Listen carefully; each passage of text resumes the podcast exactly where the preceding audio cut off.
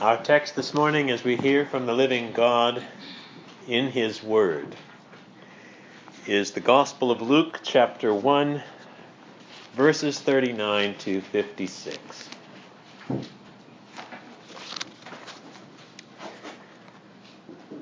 And Mary said, My soul magnifies the Lord. You remember where we are in this Advent series of Luke chapter 1? Last week we met Mary. And the angel Gabriel had been sent from God to this young virgin to tell her she would have a son, Jesus, the Son of God. Who would reign, the angel said, over the house of Jacob forever? It's the Messiah How will this be? Mary asked. Since I am a virgin? And Gabriel answered in these immortal yet mysterious words that the Holy Spirit would come upon her, that the power of the Most High would overshadow her, that Mary's conception would be divine. And then, verse 36 of last week's text, and behold, the angel said to Mary, Your relative Elizabeth, in her old age, has also conceived a son. And this is the sixth month with her who was called barren, for nothing will be impossible with God.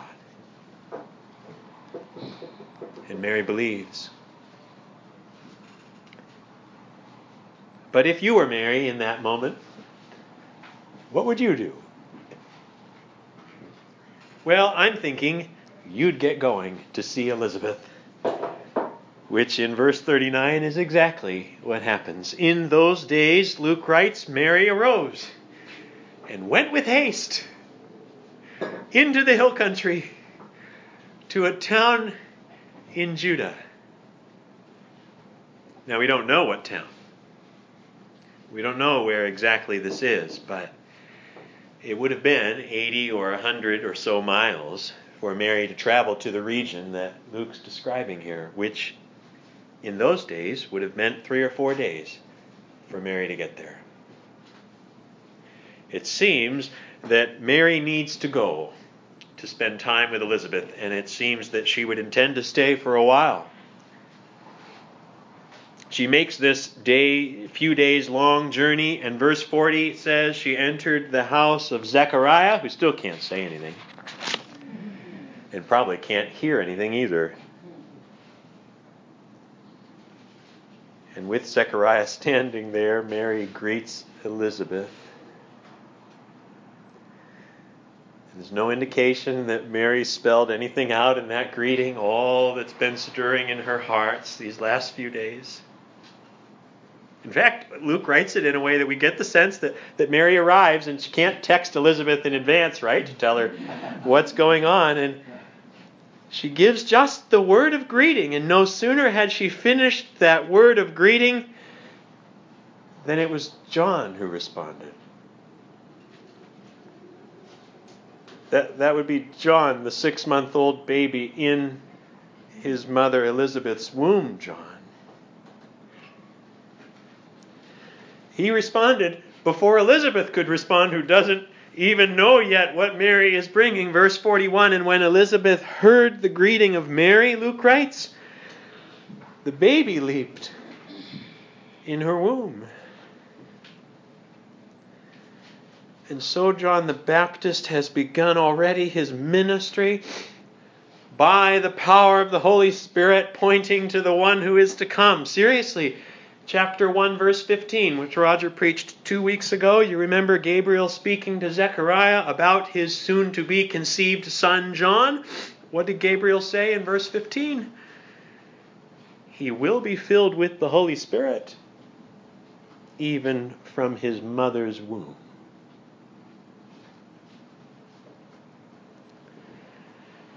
But it wasn't just John filled with the Spirit, was it? Luke writes, and Elizabeth was filled with the Holy Spirit, the end of verse 41. John's filled with the Holy Spirit, Elizabeth's filled with the Holy Spirit. Verse 42 And she exclaimed with the loud cry, Blessed are you among women, and blessed is the fruit of your womb, Mary. And why is this granted to me that the mother of my Lord should come to me? For behold, when the sound of your greeting came to my ears, the baby in my womb leaped for joy. And blessed is she, that's you, Mary. Blessed are you, Mary, who believed that there would be a fulfillment of what was spoken to her from the Lord. And I just want to make the simple observation that given the way Luke's written this down, I don't think Mary had even told Elizabeth about any of that yet. Right? You see? Elizabeth's filled with the Holy Spirit. She is therefore able to interpret the significance of John's movement like a prophetess. She's filled with the Spirit and declares the divine significance of her baby son's leaping. It was for joy. Right?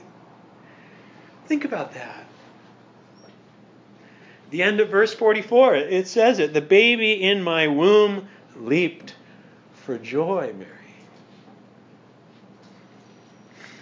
Because John knew. I mean, what else can it mean? It was a response with emotion, if you believe the words.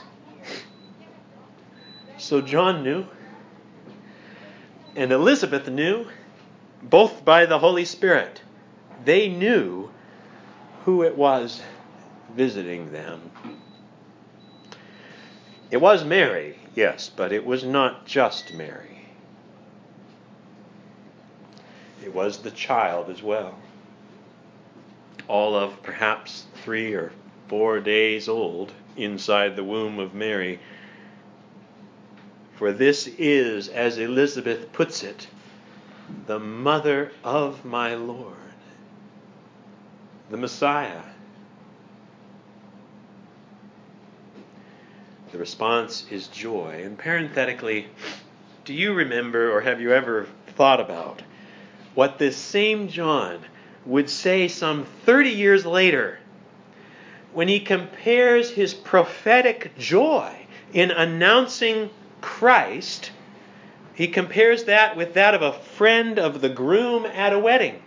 This is John, the Gospel of John, chapter 3, verse 29. It's John the Baptist, the same one who's six months in the womb at our passage, 30 years later, who says, The friend who attends the bridegroom waits and listens for him and is full of joy when he hears the bridegroom's voice. That joy is mine, John says, and it is now complete. Isn't that wonderful? You see, it was joy. It was joy at the coming of the bridegroom. And so John leapt. And Elizabeth understood what it meant that they're now in some small Judean town that we don't even know the location of, where these two mothers and the plan of God is unfolding. And one of these two mothers is young and virginal, and one is old and barren, or formerly barren. Relatives in the providence of God bearing children who would change the course of all human history. And there they would be, able to share their hearts with one another. And Mary, we know from the last verse, verse 56 of our passage, would stay for three months. This is where she wanted to be.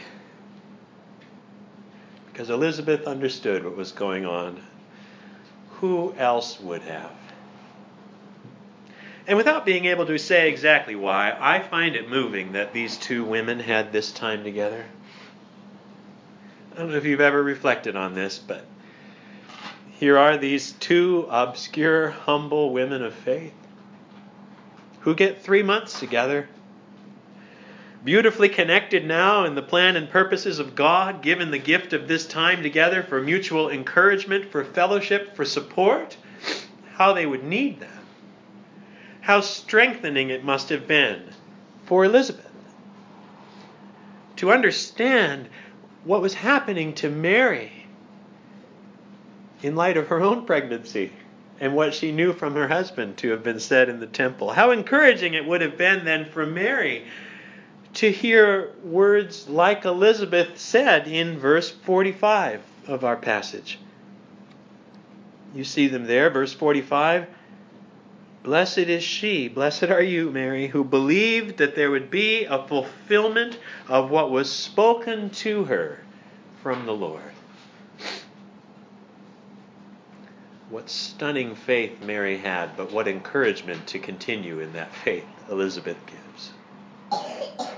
And how important that that faith would be nurtured in the presence of Elizabeth in this time. And in fact, it's in that context, it's in response to that benediction of verse 45 that Elizabeth speaks to her just after greeting one another in her home that Mary then speaks, or maybe sings, her sublime Magnificat, beginning in verse 46. Now, clearly, Mary's heart had been prepared for this. She'd had a few days in the journey. That's why I point out the geographical details. She'd had a few days to begin to reflect and to think and to put together as best she could an understanding of what was happening. Of what was happening to her, yes, but what was happening in the purposes of God. So that now, at the encouragement of Elizabeth's benediction, having come and received this great word of encouragement, there comes forth, there pours forth from Mary this majestic song this great first song of the incarnation. There's a lot of singing in Luke chapters 1 and 2 and 3. From Mary, from the angels, from Simeon.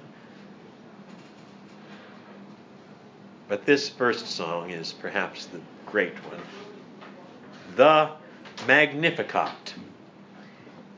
Simply the name that reflects the Latin translation of the Greek term that's used. The verb is megaluno, the the word that Mary uses in her opening. My soul magnifies the Lord. You hear it. The verb meaning to make great, to praise, to extol, to enlarge the Lord.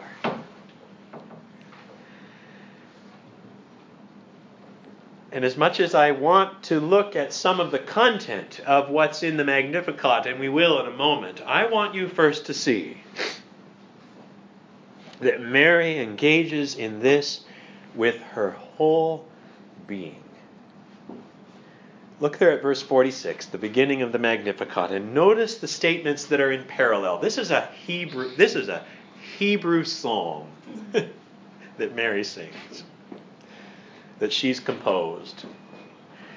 And it uses parallelism just like most psalms do in Semitic language tradition.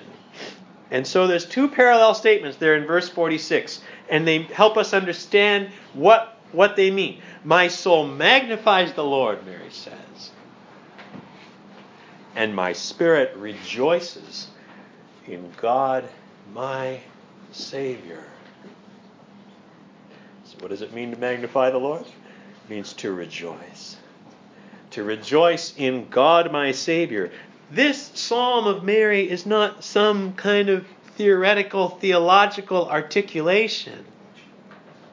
It has much theology and biblical depth to it, but it is first and foremost a deep seated, inner person rooted response of praise to the Lord. It's a strong song of faith. And it's right in the core of who Mary is. This language, very biblical language of the soul and the spirit. You don't need to make some distinction between them. It's simply referring to the entire inner self, the, the I, who Mary is. And for the rest of our time this morning, we'll consider some of the content of this psalm, but I'm trying to keep it in context and paint it emotionally a bit. Because Mary's now joined Elizabeth, who's just blessed her with these words of profound encouragement. And it's in that moment of having two or three days to reflect on this that Mary's ready with her song.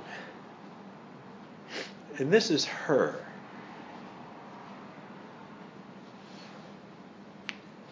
This is, this is deeply and truly her praising the Lord, singing her faith, probing the scriptures. And so, in reflecting on this passage this week, I've been quite caught up simply with the example that Mary sets.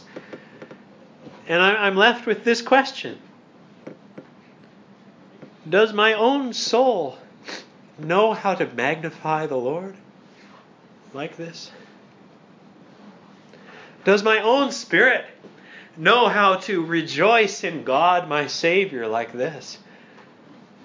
How thoughtful am I about that? Because this is a very serious, very thoughtful, very structured, sublime psalm that Mary offers. It's completely steeped in the scriptures. And I can't even begin to do justice to that this morning. There are specific parallels, most explicitly to the Song of Hannah in 1 Samuel chapter 2. If you've ever read that, if you haven't, go read it this week. 1 Samuel chapter 2, the Song of Hannah. But then in every line of Mary's Magnificat, there is a counterpart in, or at least an allusion to, some place in the Old Testament. In other words, you simply can note from that that Mary, in her deep seated response of praise and magnification of the Lord, knew her Bible. She drew from it to praise and magnify the Lord. Not that she would have had a copy of the scriptures to read, as if she were even able to read, which is unlikely, but she would have worshiped she would have heard read, she would have known by heart the principal songs of Hannah and David and Deborah and others from the Old Testament scriptures. And I well imagine in that three or four day journey to Elizabeth, what was Mary doing but meditating on those? Setting her heart to the word, her heart to the word of God, to, to probe the depth of understanding of what it is that the Lord is doing as she prepares herself to meet Elizabeth. And so I asked myself this week do I think biblically like Mary does?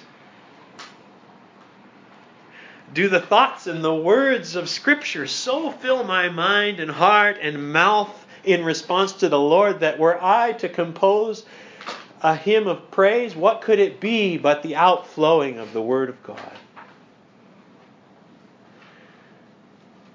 Or even more subtly, do I find that my soul and spirit moves to glorify the Lord at all in my days for what the Lord has done for me? As we'll see, we can apply Mary's Magnificat in a moment.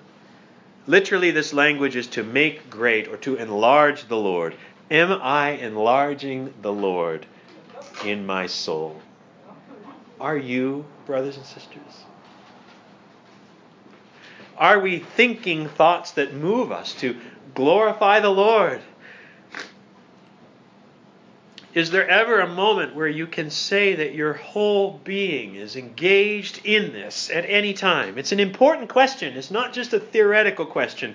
Jesus says in John chapter 4, verses 23 and 24, the words of Jesus, the hour is coming, he says, and is now here when the true worshipers will worship the Father in spirit and truth. Do you hear that? In spirit, my spirit rejoices, Mary says. In spirit and truth. For the Father, Jesus says, is seeking such people to worship him. God is spirit, and those who worship him must worship in spirit and truth. And I hold out to you the Magnificat of Mary as one of the most profoundly beautiful examples of what it is Jesus describes. God seeks people whose spirits are engaged in worship. And so I'll leave you to think of that in your own life. But I will say this that I know from my own experience as I reflected on this that this kind of worship is far more likely to happen in the context of and in response to the corporate gathering of God's people. When the gathered body of Christ is together, just as Mary would go to be with Elizabeth for mutual encouragement, so we come together to listen to the Lord in His Word to pray together, to encourage one another, to worship together. I pray you find yourself drawn to be here, that your soul and your spirit may be so moved to enlarge the Lord and rejoice in spirit and truth. Now, it's for the time that remains for me this morning then to consider briefly the content of Mary's great psalm of praise. And I've said that there are Old Testament allusions in every line of the Magnificat, and I'm not going to try to unpack all of that. I think in some future year of my ministry life, we'll just spend Advent in the Magnificat because you could do it and still have things left to say. What I want to do now is make just a few observations to help us see what Mary does conceptually in her psalm. Because we need to learn from her in terms of a pattern. This is how she magnifies the Lord, which is what we all need to be doing. And there are two basic parts to it. And I, this is not just me seeing this. Lots of people see this. There's not a lot unique about what I'm telling you here this morning. Mary magnifies the Lord in her psalm of praise, firstly, for what the Lord has done for her individually. And then Mary magnifies the Lord, secondly, for what the Lord will do for his people corporately. Mary magnifies the Lord for what he has done for her individually, and then from there she transitions to magnify the Lord for what he will do for his people corporately. So there's the individual level and there's the corporate level. And you see how, just by observation, the Magnificat shifts in verse 50. So scan the text and you see that verses 46 to 49 have all kinds of first person singular pronouns, right? There's lots of me and my and Mary's talking about her individual experience in verses 46 to 49. But then, beginning in verse 50, note how the language shifts. Note how then it becomes the third person plural. Words like they, and there, and those, in what Mary is describing. As she talks about the corporate people of God And the fundamental observation I want to make is this that Mary sees her own life of faith as being part of the corporate life of God's people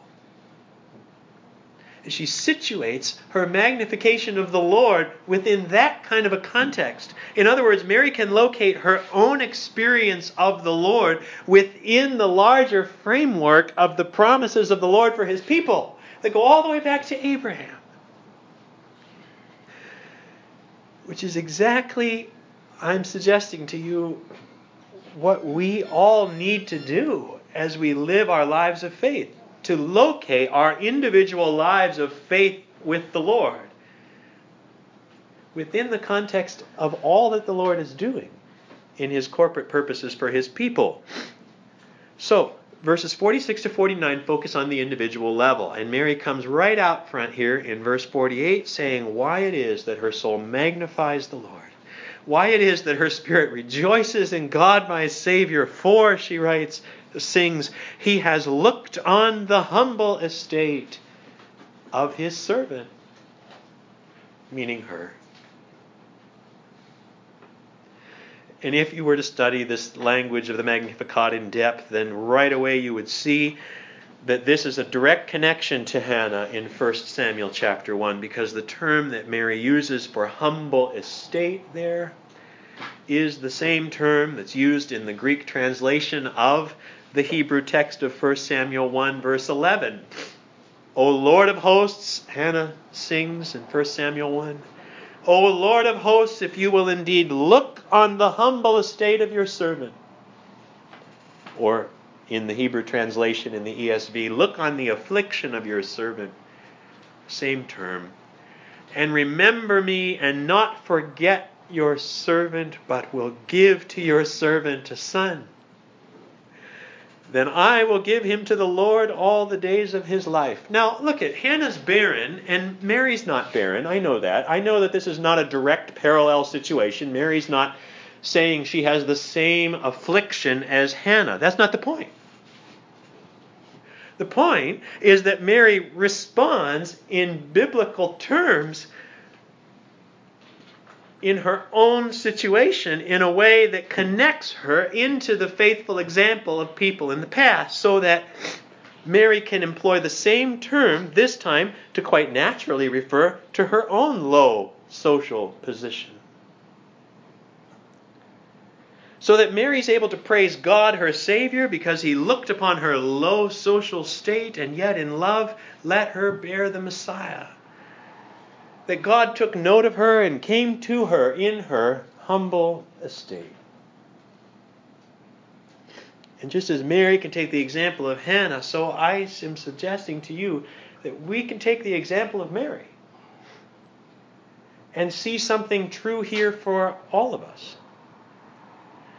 That for God to meet us as well in our experience of helplessness or weakness.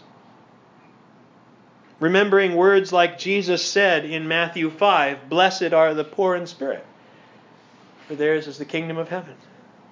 Or the psalmist says in Psalm 34, verse 18, The Lord is close to the brokenhearted and saves those who are crushed in spirit. It is the same Lord who met Mary, who had met Hannah, who's willing to meet us in our humble state before him. For behold, Mary continues in verse 48 From now on, all generations will call me blessed. For he who is mighty has done great things for me, and holy is his name. And indeed, great is Mary's blessing. And it's certainly true that these words have a unique application for Mary that she alone would bear the Son of God, and her example of faith would inspire generation upon generation of followers of Jesus. But there's a degree to which we also, when the Lord has been at work in our own lives, we can say something similar to this. Can't we? Because if we're Christians, if indeed the Mighty One has done great things for us, through his Son by the Spirit, then we too will be called blessed, the Bible says, by the Lord himself. So, Matthew chapter 25, verse 34, Jesus tells us, Then the king will say to those on his right, Come, you who are blessed by my Father. Inherit the kingdom prepared for you from the foundation of the world. And so Mary celebrated and magnified the Lord for what he had done in her own individual life. And certainly there's a degree of uniqueness to Mary's experience that will be none of ours. And yet I submit to you that Mary still stands as an example for us. That we can do the same, magnifying the Lord for all that He has done for us in Christ, meeting us in our humble estate, blessing us eternally. And then, having spoken of her experience individually as she did, Mary then in verses 50 to 55 considers how her own experience is an example of the corporate experience of God's people. And here's that move from the individual experience to the recognition of God's work in the corporate salvation of his people. Mary ends the section of her own experience by saying, And holy is his name literally set apart, unique in power, unique in the universe. Holy is the Lord. How is that holiness expressed? What has Mary learned of who the Lord is? It's there in verse 50, where Mary gives this thesis statement, if you will, for the rest of her psalm. Holy is his name and his mercy is for those who fear him from generation to generation. Brothers and sisters, how does God show his holiness? How does God reveal who he is? How does God set himself apart? By being merciful. I mean, this is Christmas after all. And for those of you who are into the biblical languages a little bit or care about that, or even if you don't think you do, here's a point you should try to grasp. This Greek word for mercy, when Mary says, and his mercy is for those who fear him from generation to generation, the Greek word is eleos. That is everywhere that I can find in the translation of the Hebrew Old Testament into Greek, it is the way they translate the Hebrew word chesed faithfulness. The covenant faithfulness of the Lord. You see, the concepts are connected. This is Mary's link. It's the character of God. She sees her own life within that central reality of the character of God being worked out individually for her as it will be for all members of his covenant. And his mercy and his faithfulness is for those who fear him, she says, from generation to generation. Mary speaking biblically, theologically, covenantally. So that now, whereas in verses 46 to 49, we considered Mary's own experience in the past of what the Lord has done for her, now we move ahead from verse 50, where Mary speaks here of the future expectation of the faithful and the judgment of the Lord against the unfaithful. In every way, Mary says, the faithful will experience the mercy of God, the covenant faithfulness of the Lord, his loyal, gracious, faithful love. His mercy is for those who fear him from generation to generation makes us ask what if we don't fear him? You see, how you know where to find yourself in the verses that follow here, in verses 51 to 53, depends very much on how you fit into verse 50. His mercy is for those who fear him from generation to generation then determines how you fit into the rest of the Magnificat. So, verse 51 and following. He has shown strength with his arm. He has scattered the proud in the thoughts of their hearts. He has brought down the mighty from their thrones and exalted those of humble estate. He has filled the hungry with good things and the rich he has sent empty away.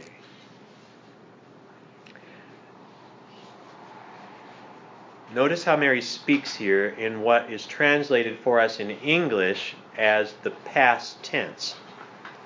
Yet she's speaking of a future. When these reversals she knows will be accomplished in full because of the outworking of the covenant of the Lord through the very Son that she bears. This is what scholars call the prophetic past tense. The prophetic past tense which isn't really technically a past tense at all in Greek. We have to assign it a tense in English in this way. But this is Mary viewing the future work of the Lord as something so certain, so certain that it can be expressed as an accomplished fact.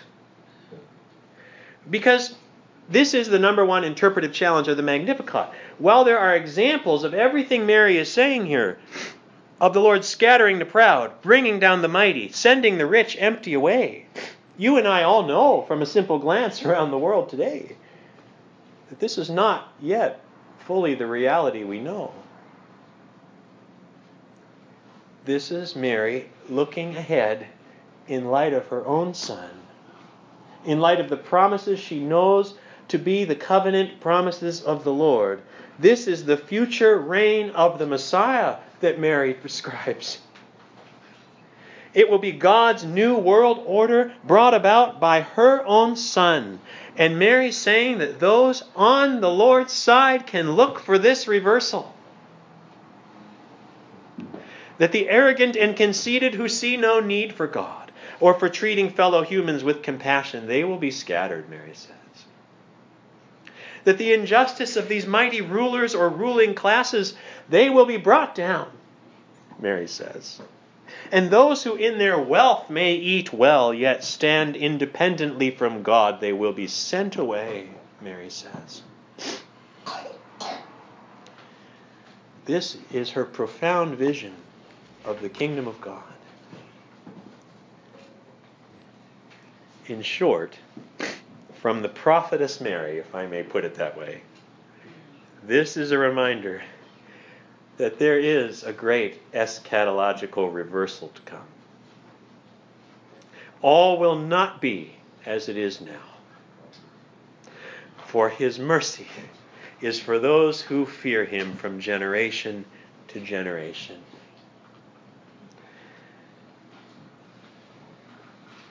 And finally, then, brothers and sisters, it will all be so ultimately because God is faithful to his promises, which is why Mary goes in verse 54 and 55 to these words He has helped his servant Israel in remembrance of his mercy, as he spoke to our fathers, to Abraham, and to his offspring forever. What will this child of Mary bring about?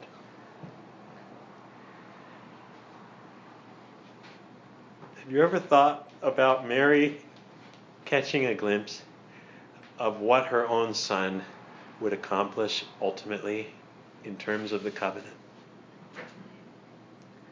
It's nothing less than the fulfillment of all that has been promised to God's faithful people from the days of Abraham on.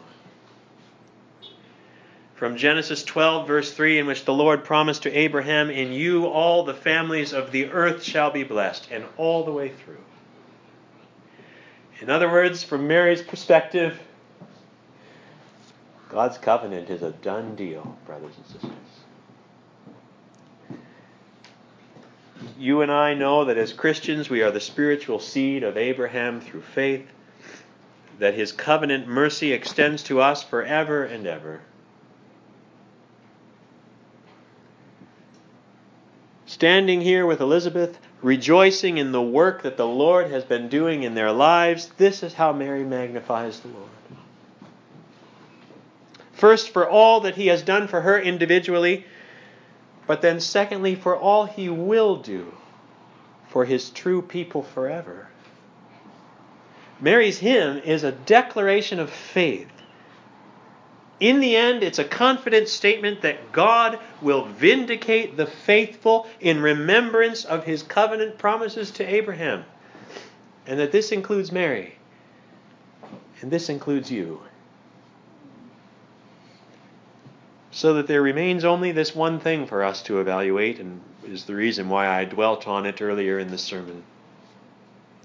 To ask whether we, like Mary, magnify and rejoice in the Lord. For if we do, then ours is the blessing of Mary's Magnificat. For his mercy is for those who fear him from generation to generation. In the name of the Father, and the Son, and the Holy Spirit. Amen.